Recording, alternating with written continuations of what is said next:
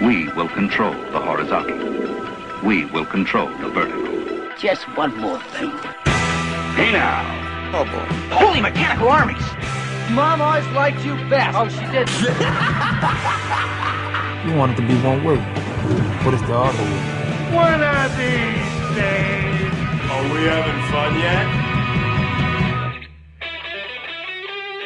It's gonna be legend. Wait for it. Now, you might very well think that, but of course I couldn't possibly comment. Bertie Helens agree. Oh, come on! Missed it by that much. Good evening. Hello and welcome to the Televerse Sound On Sight's TV podcast. This is Kate Kulzick, joined as ever by Mr. Simon Howell. Howdy. Simon, how's it going? I haven't really slept in a couple of days. Uh, it's it's school crunch time. I had due dates on Friday, and I have some today. We're recording a day early, and uh, then I have to clean my house because my my uh, mother's coming for a visit. It's it's it's getting hectic, but uh, after after she leaves, I get to relax for a couple of weeks, and I think we'll also have a lighter TV load. Wee! How about you? Well, um, well, the first thing that for me is that hopefully this will cheer you up. Your cookies are in the mail. Oh, they have exciting. been they have been sent off. Um, so hopefully they don't get lost at the Canadian border. But uh, you'll have to let me know how those how that goes. But then it's also so I finished the cookies. So Christmas baking is done. I think I'm not doing the Christmas cards. The Christmas reviews are going pretty well at Sound on Sight. And we also got to talk with Matt Singer this week uh, about Insomniac with Dave Attell for the DVD shelf, and that's going to be coming up later in the show. So for me, it was actually a pretty pretty fun week, uh, and that is, and uh, a nice opportunity to do some some fun things. So I'm sorry that you're having such a, a, a tough time with it this week. That's all right. It'll happen. But uh, we have a lot of shows to talk about this week, which is surprising. Yeah, I was I was pretty surprised uh, to see just how many are still on the air for another week or, or maybe two. So uh, let, let's let's get into this. Now we had a few comments at, at the website. So we heard from Mario who uh, had posted lots of interesting thoughts about the the last week's TV, and people who are interested should go check it out. He has some some fun things to say. Um, he also mentioned that he's a fan of The Closer, which is starting up. I think it's the second half of its final season um, coming up soon here, and I feel like I should try to catch some of this before before the series ends because Mario recommends it, and I know some other people who pretty much only like like Breaking Bad and and those kind of shows, but they also like The Closer. Are you familiar with the series? No, I know that it's the other series that's based on Prime Suspect, and I, I like Kyra Sedgwick, but I've never ever seen even one second of it. So we'll have to see because they have do have a really great cast and no supporting cast that is, and no, notably uh, J.K. Simmons, who I always love. So I I feel like I'm gonna have to check that out. Um, when when it comes back, so I'll, we'll stay tuned for that. Um, we also heard from Ken, who posted a lengthy and uh and and passionate defense of Sepinwall because we uh we uh had a little bit of a. a disagreement with him last week as far as uh, how I Met Your Mother, and and so he he he posted some defense of Sepinwall's position, and I think that's great. Um, so that was that's en- entertaining. Um, and then the, he also says he likes the Good Wife's Wheel of guest stars, um, but he's he's getting a little frustrated at how convenient Alicia's phone tends to be. You know, it it, it t- tends to ring at just the ri- the wrong time, and then she turns the ringer off at just the wrong time, etc. So. Uh, yeah, and he also says that he would rate us on iTunes, but he hates them with the fire of a thousand suns, at least. So, all, all I have to say is, doesn't everyone's real life phone always ring at the wrong time? Mine doesn't, but then again, I, I learned early on in my orchestral career that it would be very, very bad if that happened. So I'm uber aware of it. Oh, but you, yeah, you have professional reasons to not be an idiot. the rest of us have to do it, you know, just of our own volition. Um, and then we heard from uh, Keith, who loves Xena. So it was it was really fun for me to re- you know revisit Xena and talk with some people about it after we posted our episode. So I thought that was pretty cool to hear from him. Then on Twitter, uh, I I was sharing the love. I just started Justified season one finally, and so I was talking about that and State of Play with Keith and Eric and Corey, and then of course some Amazing Race talk with Dan and Mario. But we're gonna get to to that later in the show. Um, we don't have any new iTunes ratings this week, but we do have a lot of new things going on up at uh, soundonsight.org. Of course, we're continuing our 25 Days of Christmas. I will be putting up, actually, when this when this go- comes out, I will have put up a, a new review yesterday and a re- review tomorrow. So lots of fun things there. But you also put up this massive, totally awesome year in review mix. So why don't you tell us a little bit about that? Uh, yeah, well, I mean, uh, the day that we're recording today, the 12th of December, marks the third anniversary of the site. And uh, normally Rick writes up a little thing saying, "Oh, thank you. You know, it's a, it's our anniversary." But I thought, uh, since it's the holidays and you know we turned three, and also since I don't have a music show anymore, I thought it would be a good way to uh, sort of work out that muscle. So I, I made sort of a mix of uh, clips from some some of the more notable films of the year and some of my favorite tracks of the year, and managed to squeeze in about just under forty tracks in just under eighty minutes. So uh, it took it took it took some doing, but I'm I'm quite happy. It's it's really neat, and I as I recalled, the third anniversary is the mixtape anniversary, so it feels appropriate. It though we still, as we mentioned earlier, still had a, a fairly full week of TV. We did both manage to carve out a little time to catch up with some of these other series that we've missed over the course of the year. Now you watched was it the full run of Awkward?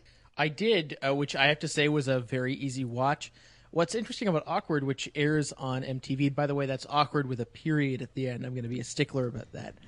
Um, it, it- what's strange about the show is that it's basically the exact halfway point between Suburgatory and Glee, in the sense that it, it has sort of the bile of Glee and sort of the, the modern edge to the to its humor, and it also has a has a bully character that's probably the most sort of distinctive on the show. On the on the other hand, it shares with with, with Suburgatory a 15 year old protagonist who's sort of meant to be a bit of an outcast, but is a little bit too attractive to really be an outcast, um, and also who is who turns 16 over the course of the first season. The difference between them, of course, is that in the first scene, the the the, the season actually opens with her losing her virginity in summer camp at the age of 15, which is not something that you would see happen on Suburgatory, really. um, and yeah, it's it's an interesting show. I, I, I- I think it has room to improve. I do think that the, that the most notable element is uh, Molly Tarlov, who plays Sadie, who is the bully character, and she- and she's a cheerleader, but there's a weird pathos to her character that they only occasionally get into, and I think that makes it even more interesting. Um, especially the fact that she's not exactly your typical TV cheerleader in terms of uh, you know her her let's say body type, uh, and which is something they also get into, and I found that super interesting. I would like to see them get more into uh, Jenna's friends and what's going on with them in the second season. Wasn't crazy about the plot element of the letter and who is meant to have written it. If you've seen the pilot, you know what I'm talking about. Um, that didn't really interest me so much. But uh, yeah, I'm, I'm definitely going to be keep, keeping up with it on a weekly basis when it comes back. I guess in January or February it's coming back. Okay. Uh, so I'll I'll uh, do my best to keep up with it. Cool. I yeah, I have been hearing strong things or positive things from a bunch of different people, so it's nice to get that confirmed. Um, speaking of shows we all have continually heard are amazing, I am finally starting Justified. Uh, season one, I, I found the DVDs for the season one DVD for like fifteen bucks over at, at Target the other day, so I, I knew I needed Score. Absolutely, right? That's just over a dollar an episode. I'm sure I will watch these more than once. I'm only uh, five episodes in, I, or six, I think. I caught the the first disc and just started the second disc the other day, and, and of course I'm loving it. I love westerns. I love this cast. I, I was this, you know. I, I also enjoy Elmore Leonard. I haven't read this uh, the novels that inspired this main character. Uh, but I do enjoy his prose style and and his um, point of view, shall we say? And so it's not a surprise that I really like this show, but it is a surprise to me because I, I knew what sort of what to expect from some elements of the show, but I didn't expect Raylan to be as distinct from Seth Bullock. Uh, who is Timothy Olyphant's character on Deadwood, as he is. I expected him to be much more similar, but I think Olyphant actually does a really great job of distinguishing Raylan as his own unique character. Um, and I also didn't. I have I've heard great things about their guest cast, but I've heard them as you know more of the Walton Goggins longer uh, serialized guest cast. So the the recurring characters. I didn't know that every single episode that I've watched so far has had at least one guest star who's just in it with like a tiny role for half the scenes maybe in the episode, probably even fewer. Uh, that that is completely awesome and I, who I love to watch. I, I was talking with you the other day, Simon, about one of the episodes that has Robert Picardo, who I love, and Tony Hale, who I love, and a bunch of other uh, guest guest stars who pop up who I just have always enjoyed as sort of that guy kind of people. So it's I've really enjoyed not only the writing and the lead performances, which I expected, but I've also really loved all of the the minor bit players. So, and as much I've I've gotten a few seasons into the Shield, but I'm only at about season three on that show. So I I know that Walton Goggins is very good, but in the few scenes that I've gotten to to see him in so far in Justified, he's I think just destroying Timothy Olyphant in almost all of their scenes together. And I really like Timothy Olyphant, so that's saying a lot for Walton Goggins. So I'm really looking forward to what's to, for what's to come and I and I have to ask you since you're a woman, how are you enjoying Ava? Because especially in season one, I, I find Ava's just such a great atypical TV female character. You know, I, I do I enjoy her. I also enjoy, I enjoy all the female depictions on the show, all the different women. I feel like they're for the most part they're they're well rounded. They are not they they the show walks up to the line with certain cliches and then just backs right away from it or takes a left turn that you're not expecting. And I love that he's got an ex-wife, but there it's not the stereotypical oh, she's a bitch or it's not the stereotypical I screwed everything up she's a saint, which is what almost every show seems to do in those situations. But it's a real character and a fully fully formed and developed and yeah, I'm I'm really and Ava too. I, I did not expect a few things to go the way they did as quickly as they did in the show but uh, you know, and it's also a great example of using the the the case of the week procedural element. I did not expect it to be anywhere near as procedural as it has been. Six episodes in, I think there's been one subplot has recurred in two episodes, and the rest has all yeah. been completely standalone. But I love. Yeah, don't get used to that. well, even you're not going to get much more of that. But it's still it's been they've used the standalone episodes every week to drive the character growth of of their of Raylan, who's the main character, and they've done it in a very uh, intelligent way. So, long story mm-hmm. short, lots of rambling. I love Justified. I can't wait to watch more of it. Yeah, and I'm I'm excited to hear what you have to say about uh, the rest of the season and then season two, which is a whole other animal. Yeah, I got to fit that in before our year in review, which is coming up like surprisingly fast. yeah. Um, but, but, speaking of year in review, let's get to our weekend review. Um, on Tuesday, I watched The New Girl, which I know you are not a fan of, or sorry, New Girl, no the. And this one saw was back in uh, uh, sorry, Bad in Bed, which featured Justin Long returning as as uh, as the the love interest or boyfriend, and um, you know I think he works well with Zooey Deschanel, um, when at least when they're not going. Um, I think the comedy works, but I also I think they're better when they're the characters are being sincere. There was some Jimmy Stewart stuff, uh, role play, shall we say, in the episode that uh, was entertaining. But for the most part, um, I think as ever the best thing about the show continues to be Schmidt and Max Greenfield. So it's it, it's still not one of by any stretch the best comedies on television, but I do think it's reliable on people who continue to like or who enjoy if they find a character that they can sink in with, I think they'll they'll still really enjoy it. And I like this episode, but you didn't watch uh, New Girl, but I just based on your expression right now, uh, let's uh, go ahead and talk some Sons of Anarchy, two part finale. I'm hanging my head in shame right now. I know that, and, and it's been a while, so I've kind of mellowed on it a little. but I have to say that when I was watching the Sons of Anarchy, the part two of the uh, finale I definitely rolled my eyes a lot, and I definitely uttered a lot of expletives.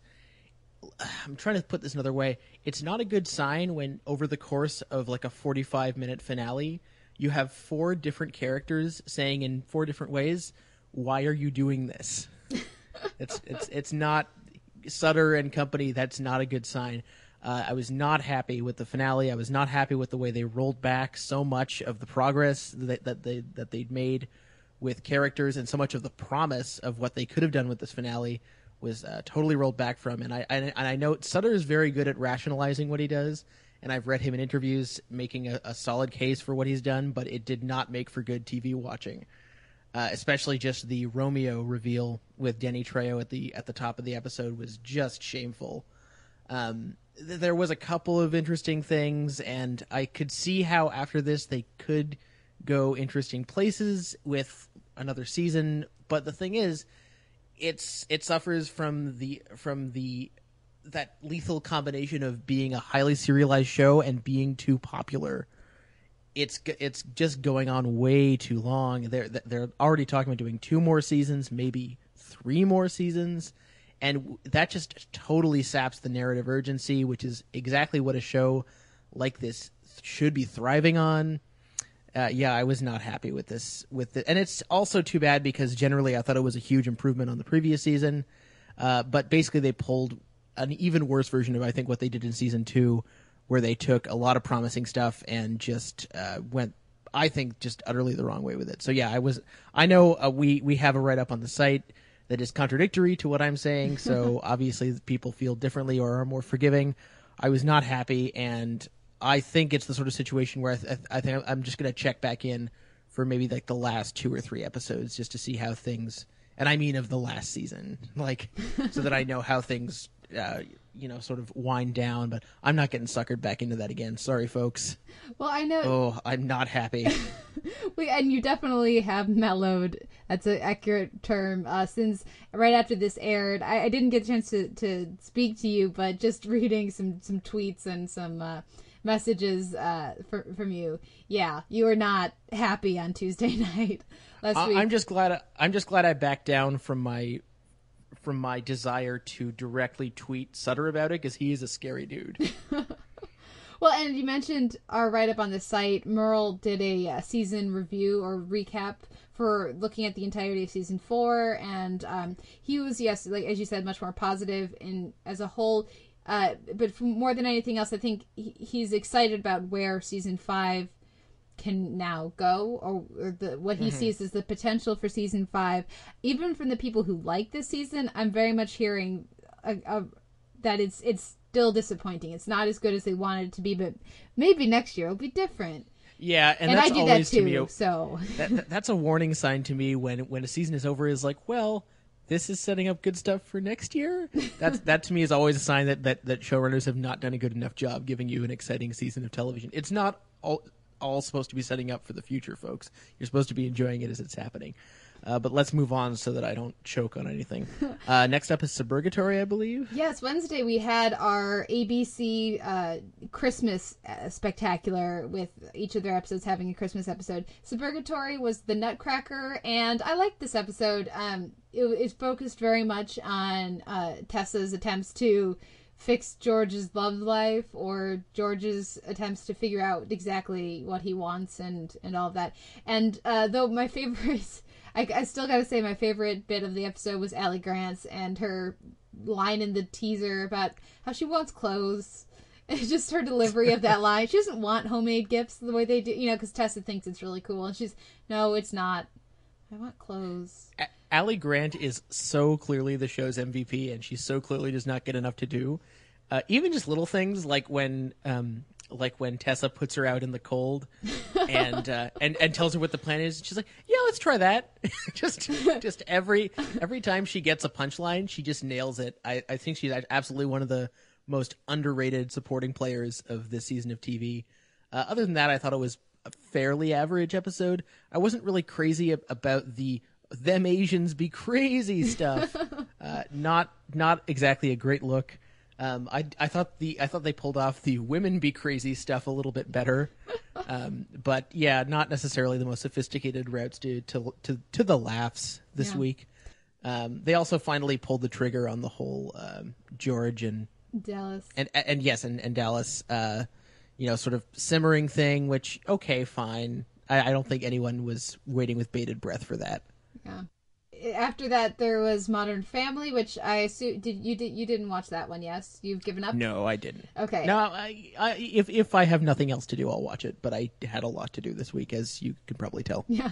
So they had Express Christmas, which was they all the characters found out that they weren't actually going to be together for the holidays. And so they decided to put on Christmas in a day, and that was the the the setup, and then everybody splintered off. Um, the the two main takeaways I had, or I guess the three main takeaways I had from it is first of all there was an incredibly blatant Target commercial that really actually pissed me off. Uh, started out just kind of irking me, but the more as the episode continued, even though they did use it cleverly, it just started to piss me off. Uh, I enjoyed uh, watching them channel the super shopping abilities of the eldest daughter. I thought that that played nicely, and I also liked seeing Mitchell and Alex together because they I don't think they've spent very much time together um, just with just the two of them. So it was nice to see that combination.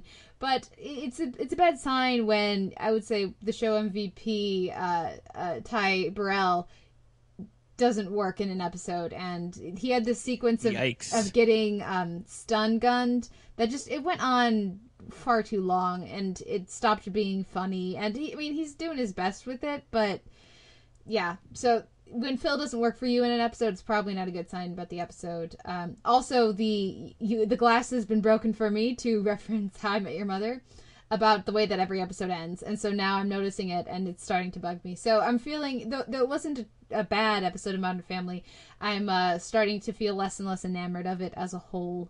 After Modern Family, we had Happy Endings uh, and Grinches Be Crazy, which I think is an entertaining title. I, I enjoyed it. Um, this was again the the Happy Endings Christmas episode, and I, actually really liked a lot of it. The the there are the two main ideas, or three actually, was Max as Santa with and he was paired up with Penny, uh, and because of course he still hates children, so that was that was a fun one to watch. Brad and Jane are going to Turks and Caicos, but they accidentally tip their their house uh her their maid um their vacation money their grand of vacation money or two grands or something as opposed to the 200 bucks they intend to give her. So then they have to try to get it back it's very sitcom but I think they managed to make it work. But my favorite of the storylines was was Alex and Dave's, which featured Dave calling Alex out for always giving people coupon books that she knows they're never going to cash in for Christmas, and so uh, he uh, he cashes in every single coupon that he has outstanding from her over over the years, and so it's this, this series of of uh, bizarre and strange little things, such as have a beach party inside, and uh, I think she has to organize his closet and DJ a, a, a, dinner that she makes, and some other other things like that. So it and because I'm one of those people, I love coupon books, and I wish that I'm really hoping my sister gives me one this year because there are a few things that would be totally awesome to get on a little coupon sticker, such as "I will clean your car." That would be awesome. Um, so I enjoyed that particular element to the story, and I'm nice to see that I'm not the only one who does the coupon book thing, even though I don't really give that out, but I like to receive those. Do you do coupon books for Christmas ever? I have no idea what you're talking about. Oh, really? I have never heard of this phenomenon in my life. Oh yeah, you make In up fact, like a I'm- coupon, like good for you know one free. I will do the dishes, or I will do your laundry, or I will take your dog to the park, or No, I, I will give I- you I a thirty minute back rub, or I, whatever. I don't approve of this phenomenon at all. I don't. I don't like it. Well, No. it's it's it's the old standard Father's Day gift, right? Of uh, I'll clean the car or I'll do other things like that. But anyway, so that that was the part of the episode that I enjoyed, and uh, I think it's just Santa stopping and mugging and and coupon books equals a good Christmas episode for me. Then on Wednesday there was also State of Play, which began its its six week, I believe, run on Drama of Dramaville on BBC America. Now, State of Play is, of course, the fantastic British miniseries from seven years ago. Um, I think 2004, maybe 2006. It's it's a while back, and I missed it when it was on the first time, so I was very excited to get to watch it um, this time. It has a fantastic cast, an interesting plot, and uh, or story storyline, and I'm really enjoying it. Though I've I've heard from from Corey that apparently it's edited or it's probably there's some scenes cut out because the original episodes are all just about an hour long, whereas now they're about I think 45 with without commercials. So I'm curious if anybody knows about that definitively who watched the original and watched the re-airing. They would let me know if that's something that I should be worried about or if it's pretty much the same. Have you seen State of Play? I haven't. I've always been meaning to. I mean, the cast is ridiculous. I mean, you've got John Simm and Kelly Macdonald and Bill Nighy and all these great, uh, you know, Phil, Philip Glenister, all these great uh, British character actors. Uh, so I, I've, I've been meaning to. It's one of those things. Like, well, I, I, I keep suggesting that we that we uh, we keep meaning to add a uh, a recurring thing where we old, watch old miniseries that we mean to watch, and we, you know, that's the thing about meaning to do things is that you don't quite do them. But uh, hopefully we will. I mean, I, I we uh, we recorded a show on the film of Tinker Tailor just yesterday, and that really uh, re restoked my urge to see the original uh, Alec Guinness se- series. But uh, I, I do so. But it had did it live up to the hype based on the uh, first installment or what? Yes, yes, it did, and it had a lot of hype to live up to. So uh, I thought it was very well done, and um, I'm I'm looking forward to where it's headed. Uh, I think there's a lot of potential. So, yeah, Excellent. Yeah. Uh, next up, I believe we have Top Chef. Yes, Top Chef Texas, and for me, annoying editing was my uh, biggest takeaway. I hate when they start lying to me with the editing. Uh, what did you think about that? Uh, what what exactly are you thinking of? Oh well, is whenever they go to the judges and at the judging they say, well, there's clearly one person who needs to go home. When that person who clearly needs to go home is a surprise, that's a problem for me because that means that the editing has been intentionally misleading you. So from everything the editing and, and everything they showed us in this episode made it seem that clearly the person to go home was the person who messed up the steak because the steak was the most important thing. And then the judges say that there's clearly one person who needs to go home. Oh, and it's the other person who's been mentioned a few times but hasn't been getting covered at all. I disagree. Actually, I it would I or at least maybe if they were trying to engineer a surprise, it didn't work because I kind of felt that the person who I mean steaks or otherwise, I felt like the person who ba- basically gave out you know crappy inedible food should be you know categorically the person who goes home and frankly. I, I've made undercooked potatoes au gratin, all right. Like I know how nasty that is to eat. uh, you, I think most people who have attempted it have done it at least once. Uh, it's not pleasant. So I personally, I wasn't surprised when we heard that one of them, one, one, one of the judges basically got it raw, and that's nasty. So I mean, that didn't really surprise me. Um, this week we had uh, more more Beverly being a little bit annoying. Uh, I, I I think the the issue with with this season is that there aren't really too many people who are memorable. I do like Yeah. Grayson, and I was happy to see her get a win this week. She's one of the only people who's like exceedingly pleasant to be around. Uh, several of the of, of the others are actively annoying, but nobody's really fiendish. I don't know. There there aren't too many personalities, and I have to wonder how much uh, you know. Colicchio ma- ma- made a mention of. I'm beginning to wonder if we picked the right 16 chefs, and I wonder in in how many senses he was thinking it. Yeah, it's that's my biggest takeaway I think on this season so far is that no one has really distinguished themselves. I think Beverly seems to be one of the more competent because she seems to be fairly consistently doing well as much as she's annoying. Um, but on the mo- on the most part, there nobody. Er, what made me really like Top Chef when I first started watching it in the first season was how clearly competent most of the people were, and then also that there was clearly a few people who this was really between. You could tell, and and that's happened in several of of the seasons, and usually the seasons that where there are a few people who are, are you can tell are really good. They're really good at this, uh, and and it's pretty much just down to those people and maybe a maybe a dark horse. Those are the seasons that I find the most interesting. Um, what's pop, popping into mind is, of course, the season with the uh, the Voltaggio brothers, and and I believe it was Kevin, no Keith. I'm not remembering who the third person was that year, but it was a really great competition.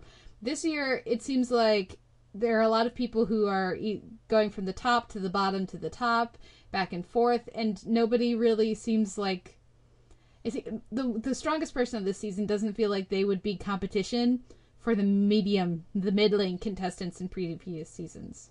Well, and I wonder if it's just a, a symptom of of all these chefs having watched Top Chef too much. Like Yeah. it, it seems like they're all trying to be strategic and being really, you know, playing coy and trying to be smart and trying not to to try not to make too many waves, especially like especially Beverly, who's like you know doing quite well because she is very careful to do her thing, do it well, you know, mm-hmm. be bossy if she has to, and not take any chances. Which is you know it's smart, but it's boring, and Yeah. it's it. You need more people who are more interested in being great chefs than in being good on a TV reality show.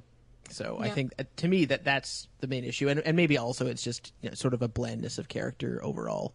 So after that uh, lack of character, perhaps, or lack of interest in characters, we had, I would say, a lot of them on Thursday. And let's start off with Community, which had its, I guess, fall finale and question mark of when the next episode's going to air.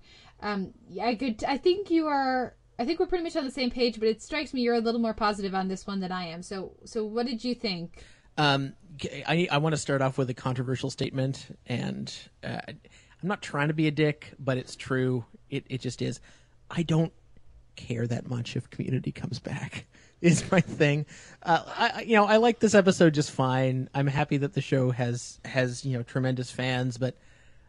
I- think almost everyone involved in, in the in the making of the show can do better. That being said, I thought this was a fine episode. The, the, in, in fact, I think the main problem with this episode, uh, Ricky and I were talking about this just the other day, is that it was. A, I mean, this was the the the really big Glee bashing episode, and it was a little bit too much like actually watching Glee. Yeah, that's an interesting way way to put it. Uh, because my my biggest problem with this episode uh, is the music and how how much of it seemed to go on far too long, and that is a a common problem that I have with the Glee songs. Too many of them seem to go on for too long. Um, I think that with this episode, I can see very much your overall complaint with Community this season, which has been that it's focused on being clever more than on being funny. And for me, the things that worked in this episode were pretty much everything that wasn't sung. I loved the the Glee teacher we got. I loved the the bits we the very small bit with Chang and then with uh with the dean and uh and some of the smaller character moments. But most of the songs I didn't particularly like, and I didn't think they were that funny. Or if they were funny, they started out funny and then they just kept going. And if you're gonna if you're gonna do a musical episode of a TV show, granted I picky on these things, but but if you're gonna do a musical episode of a TV show, two things you need to happen. You need to have good music, not just oh yeah it's clever or it's they, they're saying funny things but they can't sing. You need to have good music, well written songs by themselves outside of the context of the show. But then it also needs each of the songs and the music needs to progress the story and the plot. And that didn't happen. Neither one of those things happened this week. Yeah, I, I would say that's true. And uh, this episode also reminded me of Donald Glover's rap career, which I know, some more real talk while we're at it. Donald Glover is not a good rapper. I'm sorry. I know his album sold really well last week.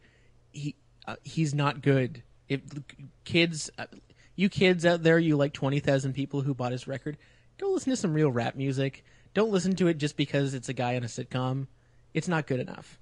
Anyway, moving on. the the rap song wasn't anywhere though that was one of the ones that felt like it went on the longest uh though I, like as i mentioned this to you it would have been saved for me if the dean had randomly showed up and just busted it out in the last verse or something i think that would have been hilarious but but while that one seemed to go on far too long the biggest problems i had musically was first of all annie's song which was terrible and i just Oh. felt I felt so bad for for Alison Brie. I mean, it was an entertaining concept, and but but the thing is, when you have a song which is intentionally designed to be sung poorly, you don't shouldn't make it go on that long. And she was going for it with with gusto, but I just felt bad for her. And then the other musical thing that I have is that why do you give that this a long song to the the rap which went on too long and then Annie's song which really went on too long and then not give a song to the person who is by far your best singer?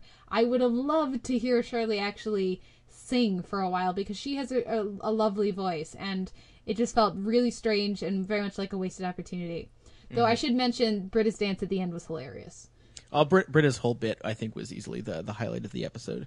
Uh, I also felt bad for for Alison Brie. They, they again, speaking of you know too much of, of of doing something too well. You know, they gave her a song that was annoying and grating and creepy, and it was too annoying and grating and creepy, and also yes, long. Um, anyway, I've said my piece on Community. Whether it returns or not, I am ambivalent. I assume you want it back. Yes, I do. I I like the show. I think they can do a lot of really good stuff with it. I am sure we'll get it back. I don't know if we'll get another season, but I look forward to when the final ten episodes or whatever it is air.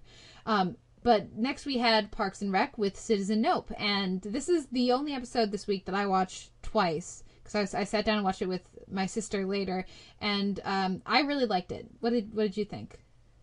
Uh, I, I liked it as well. Um, I, I confess that I got a little bit teary at the at the last scene. Um, they've really been pushing the sentimental aspect of the show quite strongly over these last four or five weeks, which is I don't, I don't know if it's their their strongest suit, but it's a good suit that they have, um, and that's made for a, a set of uh, fairly solid episodes, uh, especially because they're very very adept at intermingling that sentimentality with humor, which is really hard to do, and they're particularly good at it, uh, especially in terms of the gift giving over the course of the episode, which was uh, which was fantastic. Especially uh, Leslie's gift for Ron was just fantastic. Um, As yeah, was I- his reaction to it, just it was perfect. yeah, yeah, yeah, yeah. Um, yeah, I thought it was uh, it was another. uh, As I as I've said before, I, I don't think that they're quite hitting the highs of last season, but that doesn't change the fact that it's been consistently very enjoyable, and there it's just such a, such a great cast to just hang out with and spend time with, and a great setting. Well, and when you have these shows that are comedies, but then over as they age become increasingly sentimental, I would say you could see that very much in The Office's early seasons and, and arc, and where they took their some of their relationships. The thing that you have to be careful of is when you're adding in the more sentimental moments to still be funny. And it sounds simple, but it's it's really really not. Most shows can't do both. And so while you we do have this very touching moment at the end, it's still a, very funny episode throughout. So uh, I, I let's see, I really liked the all the gifts were fantastic, and I love that it's a competitive sport to her, but that she's not like mean about it the way that on so many shows it seems to be. People are spiteful if they uh, get out gifted, Yeah. And so I like Yeah. that it, there there's none of that. I uh, I, I liked.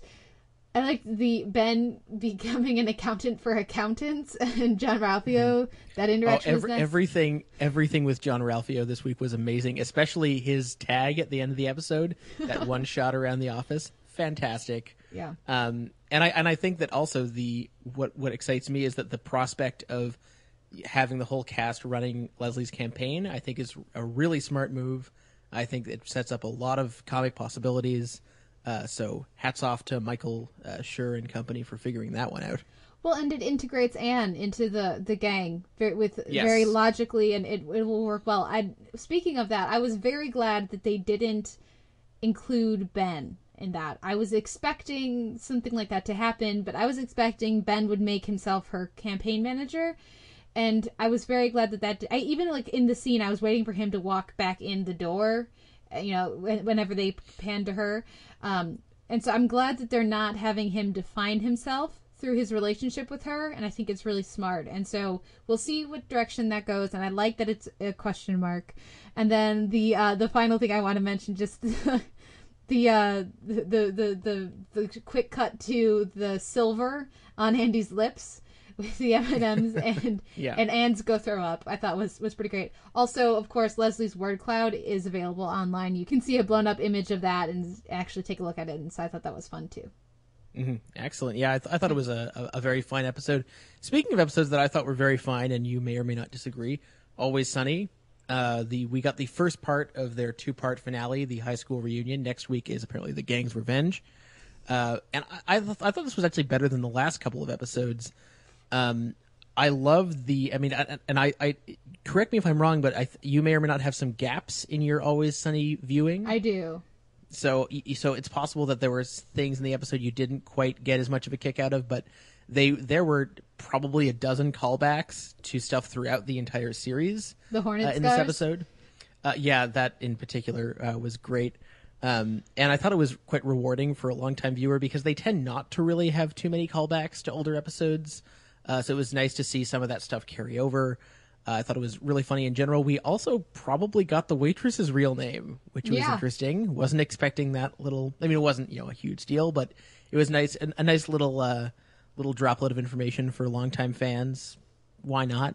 Um, in in a we- in a weird way, it kind of felt like like it, this could be the last season because it was such a because they were tying so much stuff together. But uh, clearly, that's not the case. I think they're on for two more at least. Um, but yeah, what did you think? Um, I was actually rather disappointed in it. I didn't think it was very funny at all, and I thought it was incredibly predictable. Um, it, it felt very similar to pretty much every high school reunion episode of a show that you see. Um, everybody fell back into their, their roles when they were in high school, and and uh, certain things got turned around, but then it immediately, you know, it just it felt uh, very much something I've seen before. And I do think that the the uh, things we got with um, like the horn the Hornets and Rickety Crickets and uh, some of these other callbacks I think were my favorite bits of the episode. But I'm really hoping that uh, next week will um, will be one of those situations where the second part of the two parter makes the first part funnier um, once you see the whole picture. I But. I, uh, I have to, I, I have to say I was a i was a huge fan of Dee enjoying her newfound power, which she which she never really has. I don't know. I thought that that was all really well done and I feel like funny. I've seen that from her on this show before. Not you know, so I, I don't know. For I'm glad that you liked it, of course, but uh, I just Mm-hmm. kind of kept waiting for it to be funny, and then I don't know. We'll see. I, I I really I think this has been a really strong season of of Always Sunny, though I do think the first half of the season is probably stronger than the second half. Mm-hmm. But uh, I, I really want it to go out on a high note because for right now I'm making up my t- best of the year list, and Always Sunny is pretty darn high for me. So Mm-hmm. I hope to be able to be justified in that estimation and not be disappointed in the way it ends. Fair enough.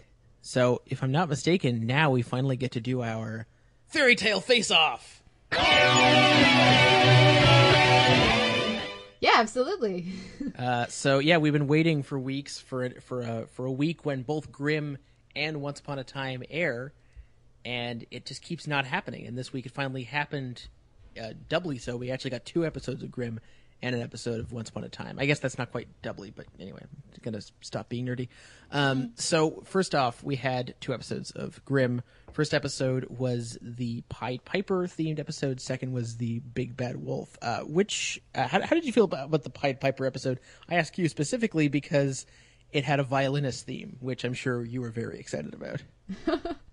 I like that they did the Pied Piper. I thought it was an interesting one to go go for. Um, and I was much more positive on this episode um, until I read Kath, Kath's review of it at, at, up at soundonsight.org. And it kind of, it, her in reading her review, I, it just sort of, oh, that's right. They didn't even address all the really interesting things about the Pied Piper. They just ignored all of that and took the one element of it and made an okay episode, but there's a lot of missed potential there. Um, as far as the violin playing goes, um, I really like the scene we got between the the Piper character and Monroe. I thought that was great and a nice little showcase for um, Silas. I want to say, correct. Um, and uh, and so I thought he was really great. As far as the actual playing goes, the long shots were good, the close ups were good. The actor did a pretty good job of when they were just showing his face of having that be fairly, you know, not as terrible as it often is. But any of the times when, or, or of course they actually had a violinist doing the fingers. But but the biggest thing with something like this, when you're trying to look like you're actually playing the intru- instrument, the biggest giveaway is always the body posture. And it looked like somebody who had never even touched a violin before. So Kate, have you ever considered being a fingerer for television? No, the fingerer that they got was great. The problem was they needed somebody to tell them that you need to have your shoulders rolled back, a tall posture, and No, the I- I'm- wrists I'm just down, or saying- you can't play the violin. I'm just saying, I'm sure they can always use more fingerers. yeah, I'm just gonna leave that one. That Just one throwing that out there. The- but uh, I, I liked the the tra- the the rave thing was fine, and the cat uh, head I thought was kind of cool, and the rats were creepy. So well, the cat head was. Uh, you, you you don't follow non-classical music as as much as I do. That was obviously Deadmau5 He's a popular dance guy. Anyway, he wears a big mouse head. Anyway, kind of dumb. Um, yeah, this I, I wasn't as I, I preferred the second episode to the first, mostly because the climax to this episode was I just thought laughable, uh, and also I was throughout the whole first three quarters of the episode I was thinking, oh, you know, they have they have him being a dance DJ and they have him as a classical violinist. It's cool that they haven't attempted any dumb mashups or like weird collisions, and then in the And climax they they totally did that, and it was horrible. Uh, Yeah. So that was unfortunate. Um, I did like the second episode a little better, which was Big Bad Wolf themed. Mm-hmm. Um, I don't know. Do you agree that it was a little stronger? Yeah, I mean, there were certain things about it that were bugging that bugged me. Uh, I didn't like how clearly uh, f- uh, foreshadowed, not even foreshadowed, just telegraphed. Um, certain things were in the episode, such as Hap getting killed the instant that they leave. It just felt, you know, really obvious. I was actually a little disappointed. I didn't see the reveal of who the Bauerschwein was coming because I was really hoping that that actor was going to recur because I, I enjoy him and so I was hoping he would be around and that they could keep going back to him. Um, but uh, in general, uh, and it was also so obvious they weren't going to catch or kill Angelina because they want to be able to bring her back later as a recurring thing. But um, I, I it felt very much like a retread of the Queen Bee episode we got earlier this season, um, and that was a bit disappointing. But still, as I was saying, anytime you get they let the the actor whose name escapes me at the moment, who plays Monroe, get more to do, it's it's a good thing for the show. So Yeah. I, I, again, I thought this episode suffered from having a lackluster last last act in general. Um, I, I think the, the show's do, trying its hardest to really flesh out its world. I think, unfortunately for me, I'm not finding its its wider sort of dynamics and what's going on between the Grimms and the Beasties or whatever they're, they're calling them. I've, I've lost track. Uh, I'm not really finding that dynamic all that interesting. The idea that you know the that the pigs are finally taking out their revenge on the on the wolves is sort of interesting. The show's association between pigs and cops was surprisingly outre, uh, and I'm I promised myself I wouldn't make any comments about the NYPD, the LAPD, or Boston PD, uh, especially now, so I won't. but uh, yeah, uh, other than that, I thought it was uh, y- y- you know relatively passably entertaining while I'm watching it. Um, but yeah, not not the most memorable TV on earth. now let's compare that with this week's episode of Once Upon a Time. What this was the Heart's Lonely Hunter, and we got to find out about the Huntsman. So what did you think? Uh, this is the first time I've watched Once Upon a Time in a few weeks. I mean, it, it wasn't exactly hard to catch up on what's going on in the show. It's not, uh, it's not necessarily written by polymaths. Um, yeah, this is not for me. I'm just going to go out and, and say that this is not a show written for Simon Howell, and that's fine. Um, it's just I, I I have a hard time with shows that are so oriented around uh, around romantic love all the time and sort of the dynamics of that, especially when it's a very simple depiction of romantic love. Uh, I get very bored with that very quickly. So, and the and you know, sort of throwing those dynamics into like this losty flashback, flash forward structure doesn't really make it any more interesting. So, uh, I have to say, for me, Grimm wins the fairy tale face off uh, fairly handily, even though I'm not the biggest fan of that either. what I thought was interesting about this episode, um, well, a couple of things. First of all, I thought it was interesting how certain elements of the episode were, I thought, very well written and handled, and then others were just terrible. Uh, The, the the opening sequence we get with the the queen and and Snow, and and at the at the funeral, and then the the evil queen goes back and is talking to her mirror or Gus, late lamented Gus Yeah, um, and uh, says, and, and first of all, makes it obvious that uh, she is does not like snow and is the one who who killed the the the, the dad. She makes that incredibly obvious in her performance and her line delivery, and then says, "I've killed the dad. Next, I'm going to kill Snow." I was like, why would you? Seriously the the writer wrote that and then the actor said that and the director directed the actor to say that and then the editor left it in my my why would my, you do that my favorite line of the episode is, "What should I call you? Shall I just call you the Huntsman?" okay huntsman yeah there's some Uh, no, no, pretty no, terrible the. Huntsman.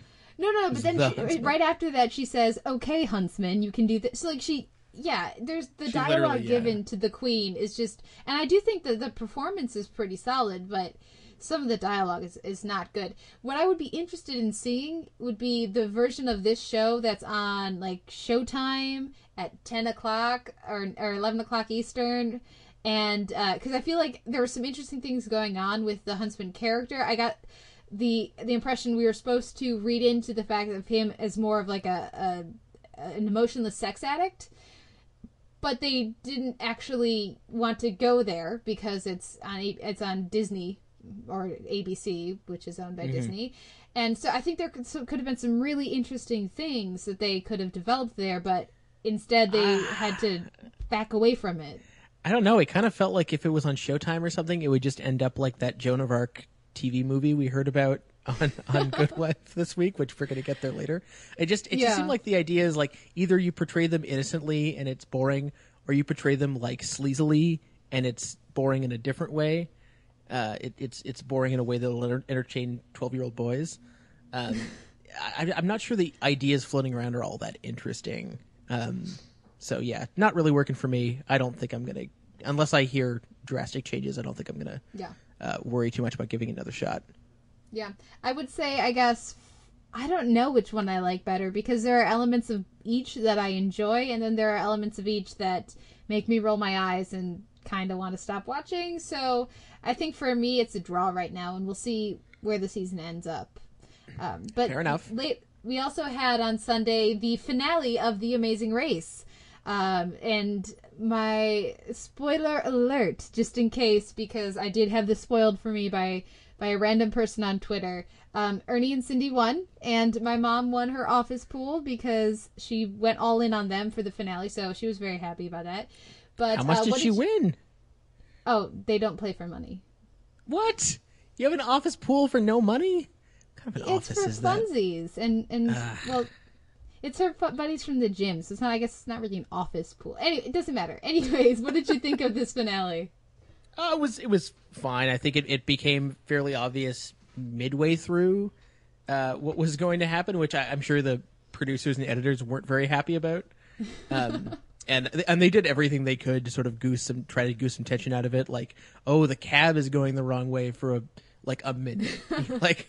Um, but uh, other, other than that, it was it was fine. Uh, Marcus's like meltdown in the in the flight simulation was a little bit heartbreaking, uh, especially because I feel like that's what I would do in that situation. It's just like I can't land a plane. The fact that that Ernie got it in one shot was insane. Oh no no no! Ernie got it in two. Jeremy Oh, got sorry, it in that's right. Yeah, Jerry got, but still, that was that was nuts. Um, Yeah. I thought some of the clues that they had to piece together were very arcane, uh, but Mm-hmm. you know that's par for the course for the show. Um, you know, it was it was it was a fine finale. Nothing too offensive, but I didn't think there's anything too exciting either. I was surprised by how well each of the teams managed the "there's no one" thing um, at at Margaret Mitchell's house. I was expecting that to really stall people, um, but I think you're absolutely right. There was there was very as soon as Jeremy and Sandy went to the wrong place. Um, there was no suspense, and that's part of why it didn't bother me too much to be spoiled uh, ahead of time. Um, but uh, it does remind me of what something they had to change because, of course, the first Amazing Race, the team who won won by over a day um, because they didn't have those like catch up points, you know. Uh, and so in, that's so they had to change the show to because they realized it was just going to continue to be the teams who were just who worked better together and were more successful would just destroy the other teams. And I felt like that's kind of what happened here. While the mistake that Jeremy and Sandy made was understandable, and at least it you know the place they went was called the dump, and you know it's one that I could see people making. And while Marcus's uh, trouble with with the the simulator is understandable as well, there wasn't any stupid mistakes really.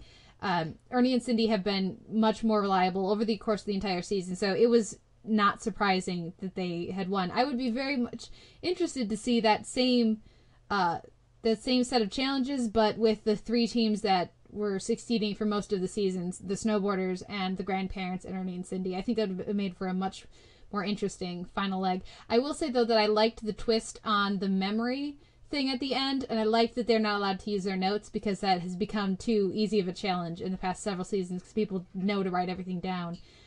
But I thought that was cool. Uh, yeah, uh, although they they did it a little too easily. I think they would have liked them to have had a harder time, but it was actually Mm-hmm. actually ended up being fairly simple. I think one person made one mistake. Like that was Yeah. pretty much it. But yes, that's the race. Uh, before we move on, sorry. Um, so do you think you will watch any Amazing Race in the future, or do you think it's not for you? Uh, if you're watching it, I'll watch it. I'll uh, if if if next season comes around, we're both still alive. I will uh, consider following it with you. And hey, maybe we Good should maybe we should uh, submit an audition tape. We can be the first podcasters.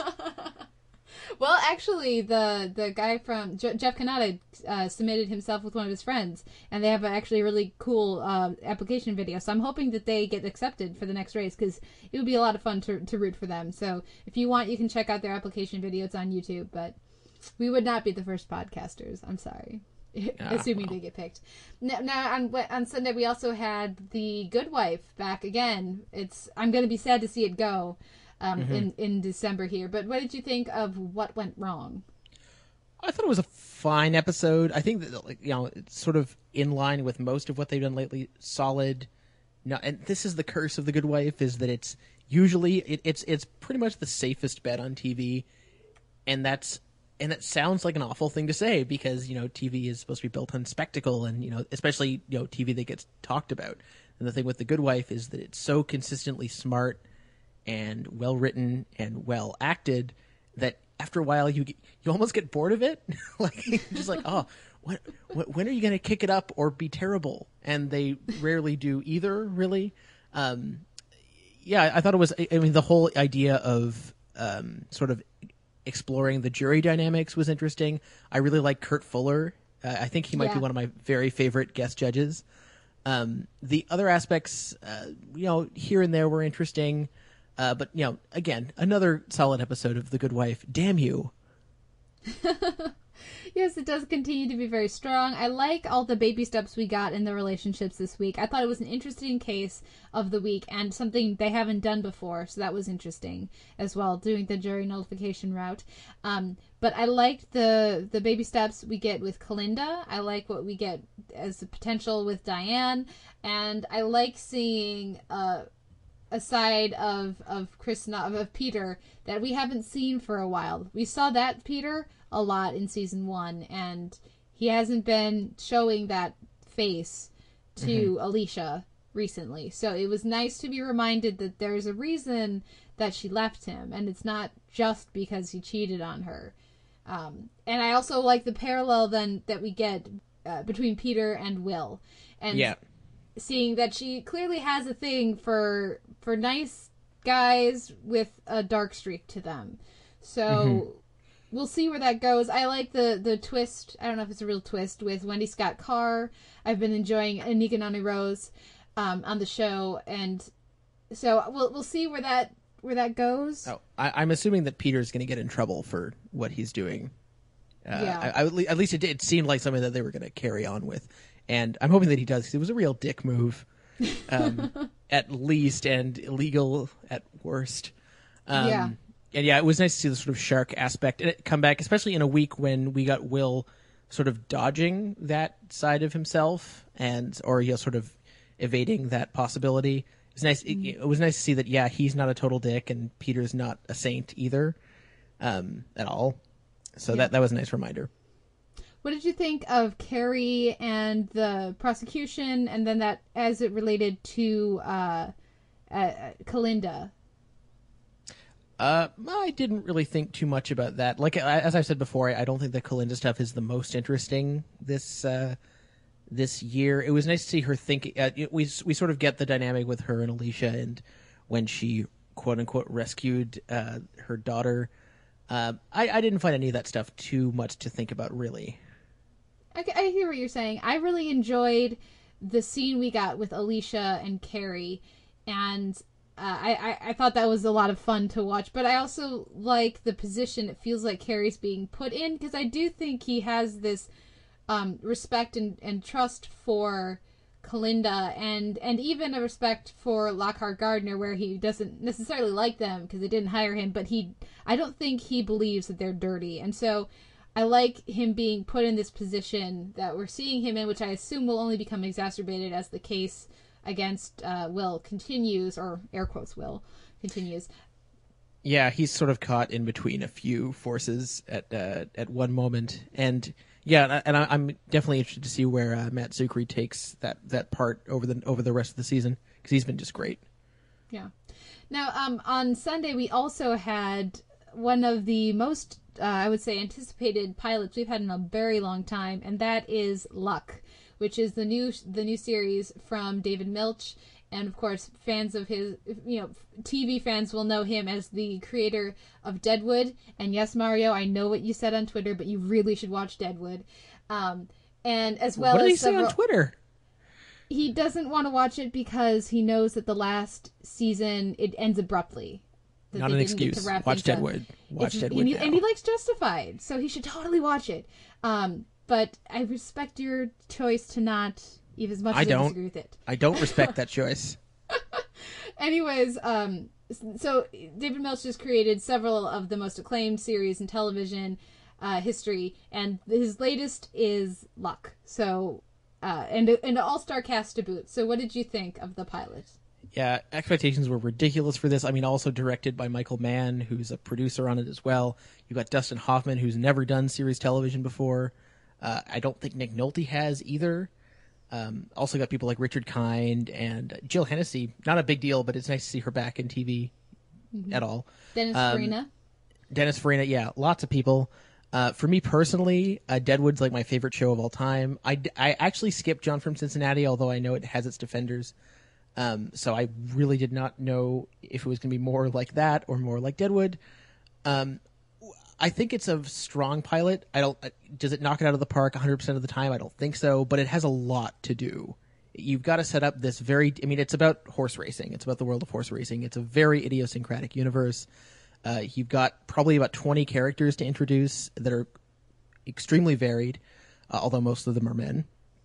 Uh, so you, you need to establish sort of this, the the literal stakes as well as you know sort of the stakes for some of the non-gambling characters.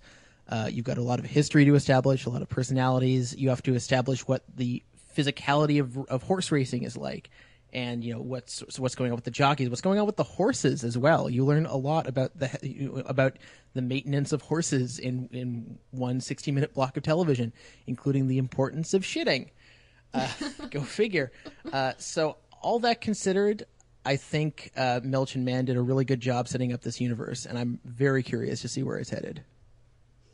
the pilot doesn't knock it out of the park uh, as much as I would have hoped, and I was at first disappointed, but the more I think on it, I think pleasantly surprised to see how limited um, several of the roles are that I assumed would be more prominent. Of course, key amongst that is is uh, um, is Dustin Hoffman. I was pleasantly surprised to see Kerry Condon, I believe is her name, uh, as one of the jockeys. I really en- enjoyed her on Rome as Octavia, and a few of the the smaller people, of course, Jill Hennessy. Somehow, when you have a series and Jill Hennessy is not even mentioned anywhere in the casting, you know it's a prominent cast because she's been a star on television for quite a while. She does get like the best entrance in recent TV history, I will say.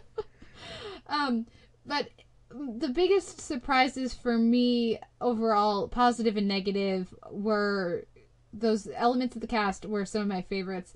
And the energy, you're absolutely right. The energy they capture at the racetrack, I think, is really fantastic with the, the with the horses running specifically. I thought was was great. Um, I was a little surprised by how how um obvious and crappy, really, for a lack of a better word. So a few of the lines of dialogue were in in the uh, in the pilot, particularly a few early ones we get with Dustin Hoffman's character. Just really, uh, there's some line about. Um, no, you own that horse, or, or something like that, where there it becomes clear that while the limo driver has purchased the horse, he's it's a it's a ruse so that Dustin Hoffman's character can own it without being having his name on paper. And they so they imply that with two lines of dialogue, and then Milch has him outright state it. And it was it, it's bad when the luck pilot is reminding me of dialogue in Once Upon a Time. Not good. Ooh. Oh. Yeah. So there were a few. harsh. Well, there were just a few kind of lines like that that really stood out, and mostly because I expect much more from Milch. But on the mm-hmm. whole, uh, these are just nitpicks because it is a very promising pilot, though I would say not nearly as solid as a a couple of his other pilots that I've seen. Um, but I'm definitely interested to see where it goes. Yeah, I, I mean, I mean, this has, I think, a much harder job to do than the Deadwood pilot because we've all seen westerns. We know what to expect from that world. We haven't seen another show set at a, at a you know, that's so specifically related to gambling, as far as I know. Uh, at least not in the sort of hardcore, detailed David Milch sort of way. And we specifically haven't seen this environment sort of portrayed in a long form. So it, the the show has a much harder job, I think, than, the Deadwood pilot did. And I, I think, oh, I also need to quickly mention uh, and Hinchliffe from uh, Tindersticks, uh, sorry, X of Tindersticks did the music, which I thought was great. Uh, and really, especially for the racing scenes, was just fantastic. Um, and yeah, anyway, it comes back full time in January. I think it's only maybe nine episodes. It's a pretty short season. Uh, but I'm looking forward to seeing where it goes from here. I thought the season preview that was at the end of the episode, I don't know if you watched that, but I, th- I thought it was Yeah. fair, fairly tantalizing. Also, Michael Gambon's going to be showing up later, which is just ridiculous. Very stoked for that. and you'll be putting reviews up of of luck on the website. Your your pilot review is already up, but then late starting Yes. in January, you'll be reviewing it week to week for us. So. Yeah, I wrote that at four in the morning, so please read it. Now we normally record on Tuesdays, um, and this week we're recording a little early. And a big part of that is because your mom's coming, but also because there's nothing on Monday night that we particularly wanted to catch. So we don't have any shows for Monday, and so we're gonna move. We're gonna take a break, listen to some music from Luck, and then move into our spotlight episode of the week, which is once again Homeland: The Vest.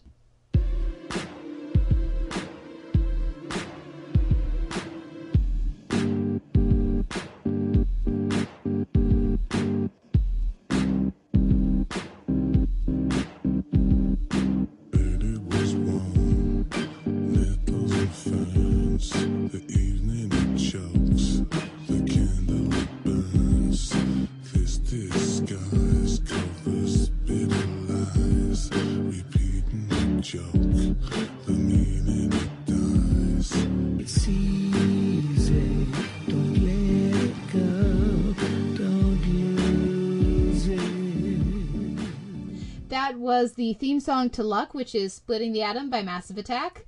Um, unfortunately, while there were a few moments of music that were really memorable, I thought from Homeland, they were all pretty much the exact same Miles Davis sort of sound as we used previously. So we thought we'd change it up and use some of the music from Luck. But this week we're spotlighting Homeland, which is uh, this was its penultimate episode. So what did you think of this episode? How it paid off the weeks before, and what it promises for the week to come?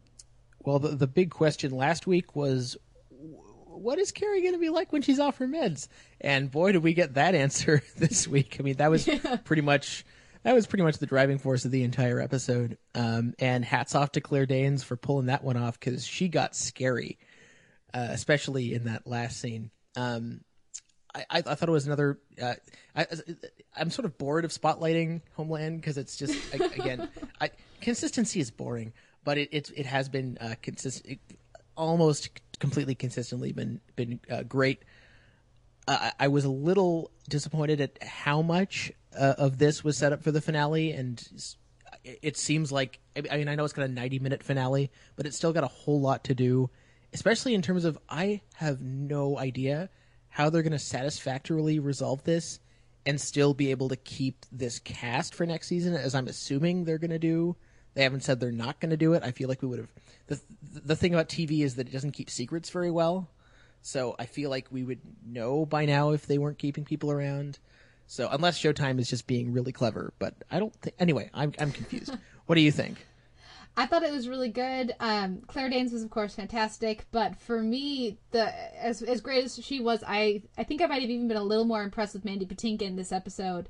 And I know that there were some who thought that perhaps he knew about her condition and just had kept it on the DL and hadn't really talked about it, but he that he might know about that. And I think as soon as you see him this this week, you know that is not the case. I, I thought he really sold um, Saul's perspective uh, and his concern incredibly well. And I think this is the the closest we've seen to h- just how strongly he cares for her, and uh, and, and I thought it was, I thought it was an excellent performance, as well as I, I I mean I like that just a simple thing of yes she's manic and she's ranting and crazy, but I feel like this is sort of we're seeing what her mind is like, how the in, inner workings of her. This is the kind of thing she's thinking about all the time. She just normally doesn't verbalize it. It's just slowed down that tiny amount by her medication, but it, it's just an interesting look at this is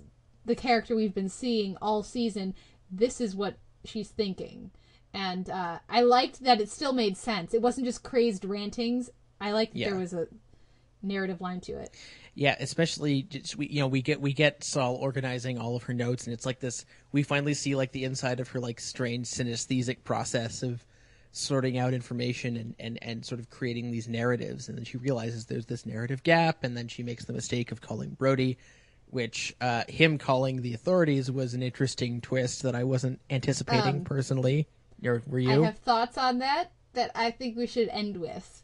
okay, um, well we'll we'll get there. but uh I and uh, just uh, when we're talking about her board, can I just say how glad I was that there weren't any strings. There was no like colored string linking up different things. I was so uh, afraid that's what we were gonna get, and I was very glad because those don't make sense. Nobody actually uses those, I don't think, and so. Um, but yeah, I think that that was great. Let's talk a, bit, a little bit about uh, Brody and his family and his the you know the titular vest. Right. Uh, I'm not sure how I feel about the fact that it seems like a lot of the finale is now going to pivot on his daughter, who is you know beginning to suspect things and comes very close to, to finding to actually opening the vest, which was quite, which was quite a moment. Uh, I thought um, that would have been an interesting uh, development. Um, yeah, we'll we'll again. We sort of need to wait till next week to see how that pans out. I thought that the scene at Gettysburg was well done uh, although maybe, maybe not quite as subtle as they always are, but it was fine. Uh, having him suddenly act a little bit strange around his kids so that they'll be suspicious is not uh, a, a contrivance I'm all that thrilled about, but you know it's forgivable. Well, I don't feel like it's a contrivance because he knows, air quotes, assuming that in his head he knows he's going to die uh, in the next several days. And so this is the last time he will probably see them.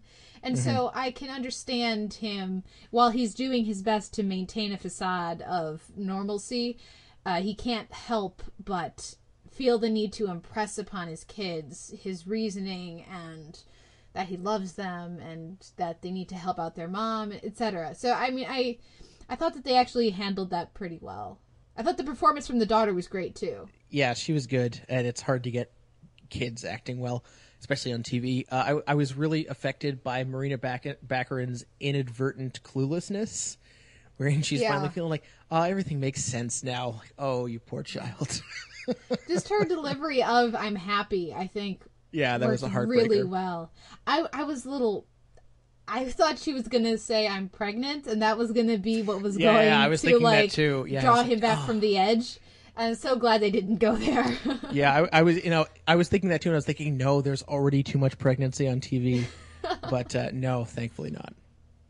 Now, the as other than the I think again nice performance we get from Carrie's family, it was nice to see to find out exactly what the deal is with her dad. That her dad has the same medical condition we can assume, and to see the ever uh, ever solid Maggie come back as her sister, and I thought that was that was really great as well. For me, the biggest takeaway as for what's coming is the end because I feel like un- until it this gets proven wrong next week on Sunday, I feel like that ending is just about the closest thing we're going to get to proof that the mole is the boss. Hmm. Uh, I mean, I, don't- I really don't see how it could be anyone else, considering. I mean, we just don't know any other characters like, other than Saul, and Saul being it would be immensely disappointing. I think, unless they No, manage it's not. some, It can't be Saul. unless they manage some magical feat of justification, uh, Yeah. which I don't see happening. Um, It can't satisfactorily be Saul. That is. yeah, I- although frankly, I'm not really crazy about the idea of the boss being the mole either. Uh, I think that sets up this idea of of uh, Claire Danes' redemption a little too easy, although we kind of know that's coming. Also, um, Yeah. yeah, I, I, I think that the, the finale's got some real pitfalls to try to avoid or at least minimize the damage of. I, I, I, I don't see the. I mean, I, I, I see Carrie thwarting the plot. I don't see this being like the end of Rubicon, uh, Mm-hmm. but I, uh, I'm hoping they can make it. I, I, I foresee like a dirty victory, basically. Other than relying on the daughter to to kind of piece things together, Brody's daughter that is, I I feel like if the boss is the the mole, which it seems like he is, his actions at the end of this episode are going to be he will have overplayed his hand and that's what's going to lead to Saul figuring out that he's the mole and unraveling things from there with Carrie should she be able to stabilize in time. But I feel like just watching it it seemed like such an overstatement and like mm-hmm. like there's no logical reason for the boss to show up and spend his time on this when he's in the situation the the you know the when they're hunting down this guy who's going to try to kill the the vice the president or the vice president. This is mm-hmm. so far below his radar of what's important. There's no way that he should be showing up for it. It doesn't make sense. Yeah, I So- agree. so the fact that he would I, I kept waiting for carrie to to just kind of pause or, or at least her eyes while still jittering around and say it's you or something like that and to piece it all together Well, to be fair, she wasn't doing much pausing. She she wasn't exactly true. in the in the mindset to pause. I do think the last scene, which you know goes silent except for the jazz, was Mm-hmm. really really actually kind of terrifying. yeah it was great i love again i love the use of the music in that in that scene it Mm-hmm. was fantastic and Danes' expression was just very, very haunting. Um, but then again, even with everything you're saying, I don't see how they keep Brody in it. Or next year even- i don't know i have Yeah. no idea I, that was Uh, one or- of the things i kept waiting yeah, for them to to like hedge their bets or or to i just we see in this episode he is a true believer and i don't see him changing his mind I can only see him getting thwarted i cannot see him changing his mind and believably in the final episode. no, yeah. But uh, we'll see. But I mean, you never know. I mean, eight episodes ago, we thought, or nine or whatever, we thought this was going to be a show about Claire Danes watching this guy in his house for a season. At least I did. So Yeah, I I, mean, we'll we'll we'll we'll see where it's headed. I have my fingers crossed that they're going to knock it out of the park. Uh, after Sons of Anarchy, I'm a little more cynical, although the shows have nothing to do with each other. But uh, come on, Homeland, make it make it happen. yeah looking forward to it and then we'll i'm sure we'll spend plenty of time on that next week and uh, barring a major misstep major misstep i would assume that this will be another one in the uh in in, in the spotlight You are Now, such a dork. Oh yes, just uh, you know, note to the listeners: I did the "How I Met Your Mother" salute with major misstep. Hence, If that wasn't clear, if, and if that wasn't clear to you, then you have a life. anyways, um, before we move into our DVD shelf with, of course, Matt Singer talking, uh, talking Insomniac with Dave Attell. A few show notes. Of course, our intro and outro music is "Sweet Petite" by the Bicycles, and we would love to hear from you. Send your email Uh, you can send us an email at theteleverse at gmail.com. Of course, we're going to have a blog post up at soundonsight.org where you can leave comments. Um, on Twitter, I am at the Televerse. You are. Uh, at Sucker Howell, that's H O W E L L. Um, and you can let him know about how wrong he is about community there. Or leave Or a comment. Sons of Anarchy or whatever. but if you tell me that, yeah, I I will suddenly direct my ire at you if you tell me that I'm wrong about Sons of Anarchy. That, that's great. Please antagonize the listeners. I think that's. I think it'll be fun though. Actually, maybe maybe we can get a flame war going. That'd be great. The, uh, yeah. Well, Um, you're never course- going to do it. Well, I'm sorry. I'm too not controversial. I don't know. We had a little bit of a thing with Keith this week. You're Um, too nice. Anyways, we have, of course, we're on iTunes. You can get the podcast there. There's both an M4A and an MP3 feed. We would love it if people could leave uh leave a review, or if that's too much effort, you could you know just click certain number of stars, however many you feel we we deserve, um, and that would help us. It helps us get more noticed and uh, hopefully bring new listeners to to the podcast. Um, I, we also have the episodes up on Mevio.com and Current.com if those are your preferred. If you, you know, much like a few of our listeners here and, and Simon, hate iTunes with the power of a thousand suns. Actually, I think he said over the power of a thousand suns. Um, those are two other ways that you can uh, listen to the podcast as well. So, um, any anything else I, I've uh, left off there, Simon? No, we we gotta we gotta roll.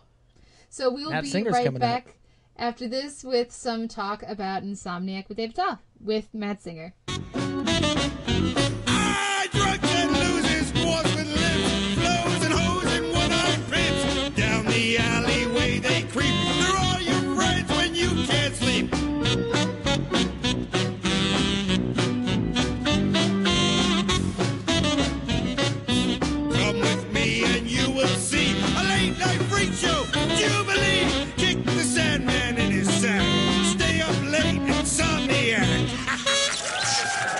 Coming down, New York City. This is my hey. This week I'm in New York City. This is where I live, work, play, get drunk, and pass out. That's the beauty of this town, because no matter what you're into, New York has it. So come on, let's go get some. Hey! Want to see some real football? Kickoff right here at the Harvest Bowl. The Brooklyn Mariners versus the Buffalo Gladiators. Whoa! This is going to be a fight. This is not Pro Bowl. This is semi-Pro Bowl. This is not about money or endorsements or hot chicks. It's all about heart right here. Heart. You heard the ref. Oh, so close. What do you guys? What do you guys do besides playing ball? What do you do? I sell stock, stockbroker. I'm a New York City detective. Police officer. I'm an out-of-work construction worker. A lot of other teams, you know, after the big game, they get a week off, right? They get to relax. Not, you got to go to work, right? go to work, full-time job, kids, Tomorrow. family. Yeah. Tonight, gotta go home and watch the watch kids. You got to watch the kids. Yeah. See? We're back with the Televerse. This is Kate Kulzick, joined as ever by Simon Howell. And this week at the DVD shelf, we are talking Insomniac with Dave Attell. It's our first reality show, so that should be fun. And to help us discuss this this series, we are pleased to welcome film critic Matt Singer to the show. Matt, thanks for coming on. Oh, thanks for having me, guys. So, what is it about Insomniac that makes it, as uh, you recently stated on Facebook, in your opinion, the greatest reality show ever made? A bold statement. Why do you love this this series so much? Oh, I just love hyperbole. I mean, that has nothing to do with it. No, um, uh, I, I don't know. Maybe I, I guess I just feel, although I'm sure there was quite a bit of um, finagling of reality when they made it, and like the fact that um, the whole structure of the show is as if it takes place over the course of one long night, and I know for a fact that they shot it over the course of several nights when they would, um, you know, shoot an episode. It just, it actually feels like you're seeing uh, reality uh, filtered through the eyes of this one very funny, inebriated person. Uh, it doesn't feel sculptured or scripted. It doesn't feel like the, the they're just you know they're famous people, um, you know, who have been given a script or uh, some sort of scenario. Uh, anything like that. It, it feels like reality. It feels closer to a documentary, a long form like documentary miniseries about alcoholism, uh, than it does a, a re- a reality show as we've come to know it on television.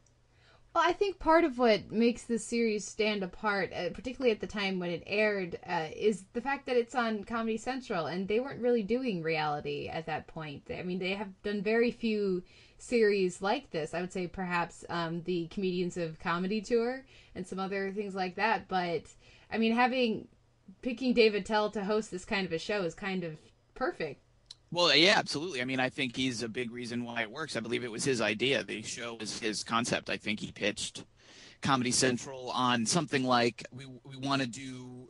Uh, it was like Wild On, that old E show where they would go somewhere where you know very exotic and glamorous and just show you people you know uh, partying in bikinis and stuff. He's like, I want to do Wild On, uh, ugly people or something like that was his high concept pitch and um, yeah, obviously it wouldn't work. I mean, they couldn't have. It couldn't be the sort of thing where uh, Dave Attell quit the show and then they made it Insomniac with, you know, I don't know, uh, somebody else, some other com- It just wouldn't be the same. It was so much his um, his perspective on things and his quirky sense of humor, and I guess his his indomitable liver as well, since he's really drinking all those drinks and he never seems to never seems to get that drunk. At least not in anything they actually you know put on television. Yeah, you got to wonder how much editing uh, had to do with that, or if he really just has uh, exercised his liver so uh, completely over his his life to prepare for this for this series. Um, now, I had seen Insomniac some of it while it was on. I have an elder brother who's a big fan, so I would watch it with him every now and again. Um, but Simon, did you, as I recall, you hadn't even heard of the series before Matt picked it? No, this was the one series that I that you know when, when we initially sent out the invites for the Televerse, and then I got we got back Insomniac. I said, "What the hell is Insomniac?" No idea what it was. And I think to me, I personally, I'm not a big reality TV fan. I think I'm on the record as saying that. Uh, p- p- partially because I'm always thinking about, like Matt said, the finagling of reality, and there is some of that evident here, which I'll talk about at some point. I think to me, the appeal of the show is mostly getting to see the sort of seedy underbelly of the mostly American cities that I will probably never have time to visit. Uh, you know, it. You know, I'm I'm probably never going to get to go to Houston, for instance. So it's it's really fun to get to see sort of the the the underbelly of you know these uh, these American cities uh, that don't, especially the ones that don't necessarily get a whole lot of exposure on television. Well, and one of the other fun things about it is that while every episode takes place in a different city, it's also fun to see how much people are people, regardless of the city, and uh, how many of the interactions would probably be interchangeable between the, the various cities with just a little local color to, to spice them up. But I, I think there's something, I don't know, maybe refreshingly honest about a lot of what people say because they're not you know this some of them when they're interviewed you can tell they know the show they know Dave Attell but a lot of them just seem like they happen to catch them walking home from a show or on their way to work. And it just sort of i mean for me i go to bed. I'm not a night person at all. So i don't think i will ever meet these people at this point you know time in the day. So it, it is sort of a nice window into a world that a lot of us don't necessarily see. Yeah, I don't know if I would characterize the um, the world that we see, at least generally, as seedy, or that we're seeing the seedy underbelly. Um, I mean, there are some some sometimes where we go to a place that's a little little skeezy, or or you know, a little a little unsavory. There's maybe a couple. There's a couple of episodes that probably have too many like wet t-shirt contests or those sorts of things. But I think a lot of it, at least what I'm drawn to, isn't so much the seediness as it is sort of the ordinariness, you know, or even the I guess maybe the unordinariness in a certain way. Like I, um, you know, I hadn't I watched the show a lot. I probably have seen every episode, um, but not that I could you know cite them or quote them like uh, you know like like text. But I hadn't seen them in years since they were on, and I dusted off my old uh, DVDs. They never put out a complete series of this show, which is kind of a, a real shame. But the ones I have all the DVDs they put out, which are just kind of two paltry ones, and I was rewatching them, and there's one, and they're in some you know town that you wouldn't associate with with wild, edgy times at night. Maybe it was Boise, maybe it was Boise, Idaho, and uh, he's hanging out at like this this really like incredibly charming like gay piercing bar, and it's incredibly welcoming, and everyone's having a great time, and it's and it's it's kind of hilarious, you know, and it's like instead of it being like, oh, this is horrifying, it's kind of more like, oh, this is really cute and charming. Like it's there's something sort of welcoming about it. Um, and that's something I find really kind of uh, wonderful about the show is that it doesn't judge anyone. You know, Dave is such a he's such a witty host. He's such a uh, funny guy, and he's incredibly quick with comebacks and and and jokes and lines. But he never really puts anyone down. He's so non-judgmental which so much of of, of uh, reality television, even when I enjoy it, there is an element of judgment of judgmental. That's not a word, but judgmentalism to it. the way that we can kind of put ourselves above the people on television, like the famous people, like when famous people do a reality show. Well, they're just like us, and look at how silly they are, and they're he's fighting with his wife and she wants money and and their dog is pooping on the floor and aren't you know it's like you can kind of like comfort yourself into thinking that oh i'm better than the people i see on television. And you never get that sense. You get a sense there's almost a sense of community. Even just watching the show if you're watching it at four in the morning you just feel like you're a part of something which is is is kind of nice. And the one other thing um, I, that i wanted to comment on was you know, the way you talked about them, uh, him, him just meeting people on the street, and people who, a lot of people who don't even know what the sh- who the sh- what the show is or who Dave Attell is, and I think that's part of the appeal of it is that. Um, there again, it's like this. hon- There's this honesty, and I think it has, does have something to do with the alcohol. That the alcohol that they, uh, you know, that they, they're talking to all these people who are drunk and they have no filter, and they're actually talking sincerely and honestly in a way that, except on maybe reality, sh- like the awkward moments on reality shows where things go bad because they are plying people with alcohol, like the Top Chef stew room or Yeah. something. Um, like th- those are like the rare moments that you treasure in other reality shows, but that's all that Insomniac is. That's everything about it. The two shows that it sort of reminded me of, which I believe both came later, are in, in a strange way, uh, Dirty Jobs and Louie, because we see the perspective from the the comedian. I mean, anybody who I, I feel like the show would be appreciated by anybody who stays up late regularly. Like I, I believe it aired at like one in the morning or something like that on on Comedy Central. Um, so, but people who stay up late and see this sort of world, and you know, and there are a few jobs, and performing is one of them, where you'll be out late either as a musician or a comedian or an actor, perhaps. Um, you finish your show at midnight, and then you, you're gonna go, you know, unwind before you go to bed, and so.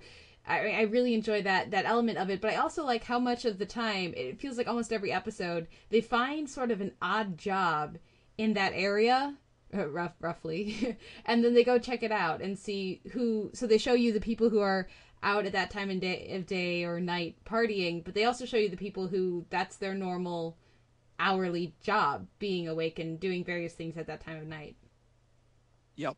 Yeah, that's yeah, absolutely. Yeah, there is an ethnographic quality to it. You do feel as funny as the show is, and as occasionally uh, kind of uh, grimy as it can be at on, on occasion. There is an element of yeah. There's like an educational quality to it too.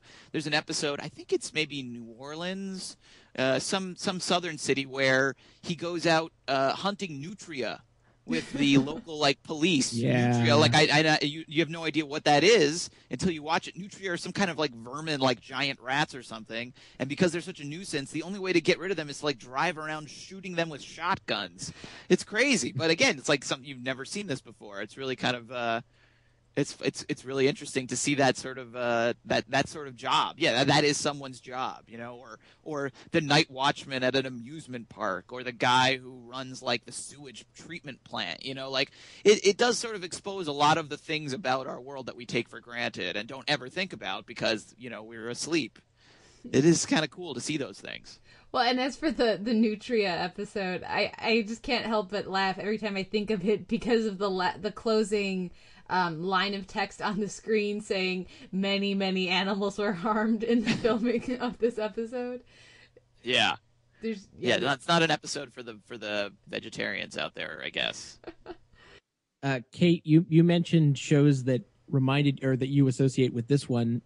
I have to say that I wouldn't be surprised at all to, to find out that Insomniac was an influence on Anthony Bourdain's No Reservations, which is the show that I thought of when I was watching it. Just obviously, that's also a cooking show as well as a travel show, but I sort of associate Bourdain's style of hosting a little bit with Attell's in the same way that they're both uh, slightly uncouth or sometimes very uncouth and are fond of sort of going off the beaten path. And I, I- I really feel like they were taking notes when, when Insomniac was on. I, I could see that. It's uh yeah, there's definitely a, a kinship there. I, I definitely uh although I haven't watched a ton of uh, No Reservations, that that does feel when I do watch it, it does feel like a show that has a, a more clear connection to actual tangible reality than a, than uh, a lot of other quote unquote reality shows. It doesn't feel quite as uh, scripted, which is ironic since it's it's narrated. The whole show is narrated, which is almost certainly scripted. But um, I can see that. I mean, like, like I was saying, like uh, um, you know, Insomniac does have its roots in other shows. It wasn't like Dave Attell invented the format of the travel show, but I do think, yeah, I do think he kind of his his thing where you have this really kind of affable host that's sort of commenting on the proceedings and also um, sort of engaging in them and, and taking a part in what you're seeing. That definitely has rubbed off in a nice way on a lot of um, series. I've always been disappointed. I, I mean, I think they, I don't think the show was canceled so much as it was sort of ended where it got to the point I think where he became while in the beginning nobody might have known who he was and he could walk around anonymously with a camera crew. By the end of the of the show, you know, he was a pretty well known guy, especially amongst insomniacs and late night drinkers. So he couldn't quite just walk into a bar and just sidle up to somebody and start talking to them. It became a whole, you know, like kind of everyone wanted to, you know, flash the camera and and buy him a drink and all this sort of thing. So it kind of it killed the format. But I always wondered why he didn't do something else uh, similar because I just find him such a charming personality. I think he's just started a new show on Showtime, which I haven't watched, but um, yeah, I, the world needs more Dave Attell as far as I'm concerned.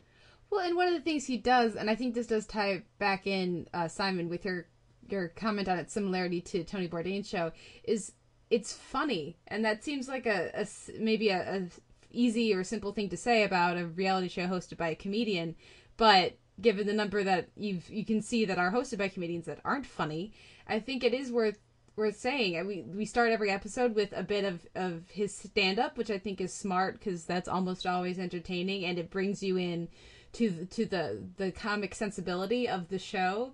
And then he's very he's very good interacting with with the people that that he meets on the street, and he's also but you can also see that he's smart about how he structures the the show and and perhaps the credit should go to the producer for that. But I mean, this is something we can talk about for a bit. It's this is not reality. These, if you actually watch the the episode from a city that you're familiar with, you'll notice these places are not connected at all, and there's no way you could get from this part of town to that part of town in the amount of time that they show. And it's clear that some of the stuff has been scheduled ahead of time, so that especially the the interviews and the jobs, so that they can you know piece it all together. But but and yet it still has that sense of authenticity and humor that I think allows the audience to suspend its disbelief. Yeah, a perfect example of what you're talking about in terms of the sort of squelching of reality. And I don't know if it's more brazen because they're in Canada or if they do similar things in the other cities. Maybe you guys can speak to that. But in the Montreal episode, a, a little, I think it's a, supposed to be a little after 1 a.m., um, Dave goes to Lac Saint Pierre in, quote, Montreal which is actually a three hour drive away from Montreal. It's actually closer to Ottawa. And he's he's meant to have gotten there in like 15 minutes. so it's it's not only it's not, not only mislabeled in terms of where it is, but it's also impossible that he's there at that time. Well, and I like that they, you know, I could see how that might bother some people because they might feel like it's phony or something. But I like that they don't really care about that and they don't limit themselves to actually following him over the course of this set of time because I think that would probably be a very boring show. Right. Right. Yeah. Yeah. Absolutely. Well, and if there's a danger that this show runs into, I would say, or a, a flaw with it, I would say that it's not very, at least for me, um, it's not very marathonable. After a few episodes, if you watch them in a row, it starts to feel repetitive. You're seeing a lot of the same types of people for a majority of, of the show and and it can start to feel old but if you're watching it week to week as it was intended i think it's actually incredibly successful I, have watched I've watched some uh, marathons. I mean, I've watched uh, I've done a play all on a DVD disc and sat there and watched a whole you know two hours worth of five or six episodes. But uh, yeah, it, it was definitely made to be seen sort of at random at 11 o'clock at night as you're flipping channels.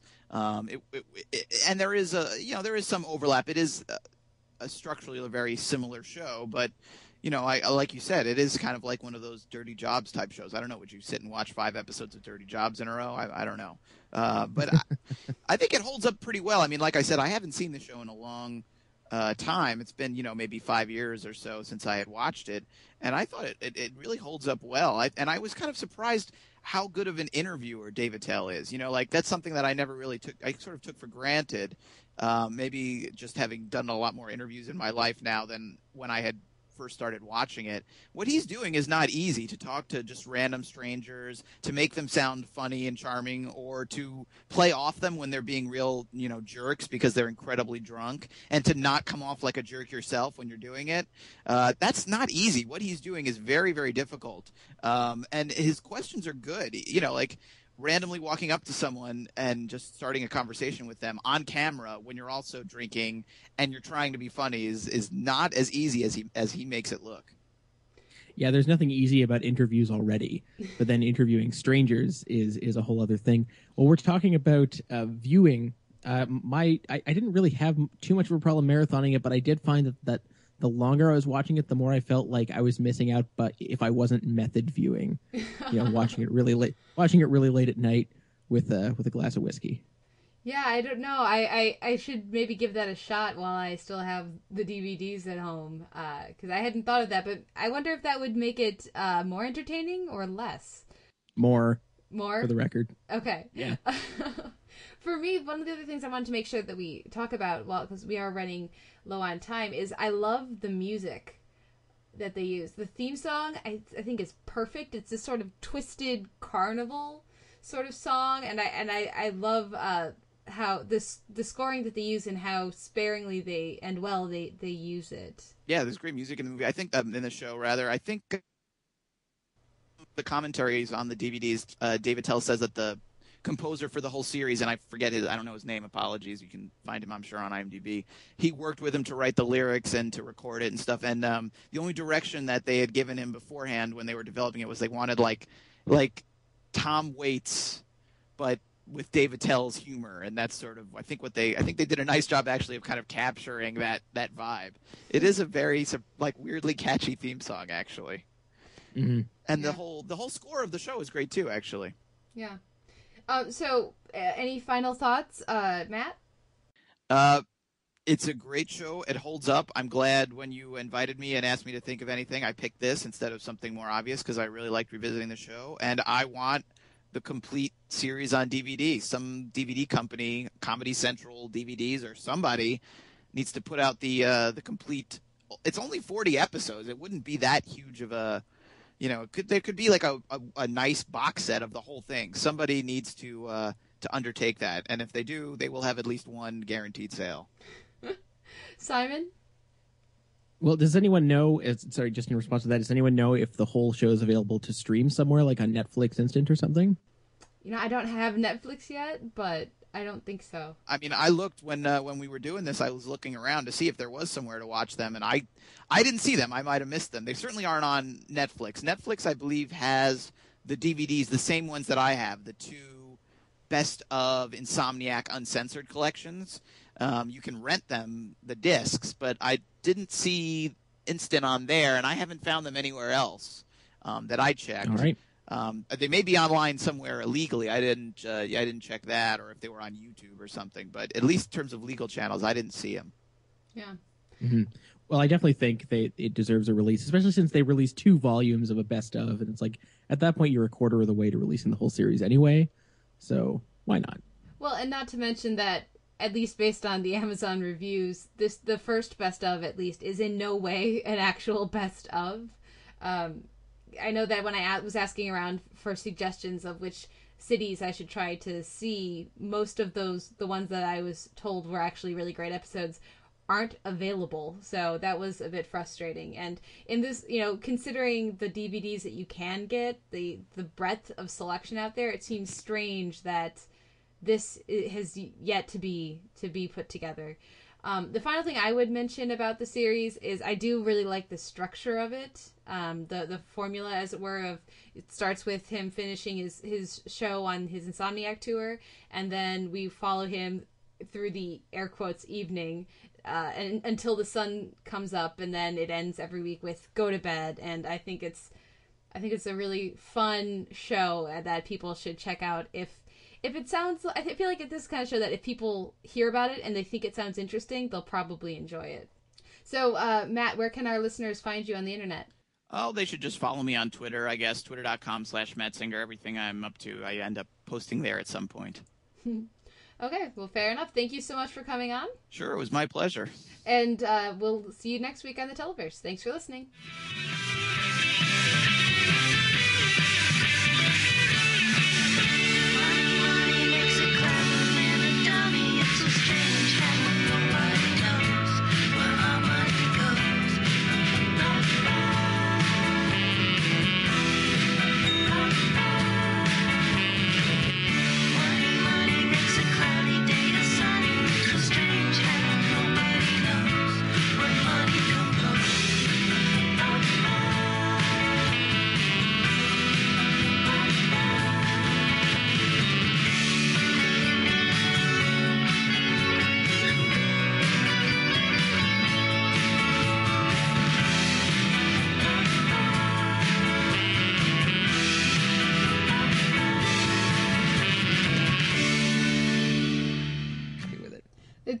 really neat. And I, as I recalled, the third anniversary is the mixtape anniversary, so it feels appropriate. Is it? I I did not know. I did not even know that when I did it. So I just give mixtapes all the time. I don't. I. what? That's what I was being full of shit, dude. There's no mixtape anniversary. I just give mixtapes all the time. I don't know if there's any real life rules. That's hilarious. Outtake. Go. That's Oh, good. Ah. oh, sorry. Okay, well, we should continue. Uh, but beyond, It's, it's a it's a it's a good thing I have my webcam set to black and white because you can't see me like blushing from just awkwardness. oh, but that's hilarious. Oh, anyways,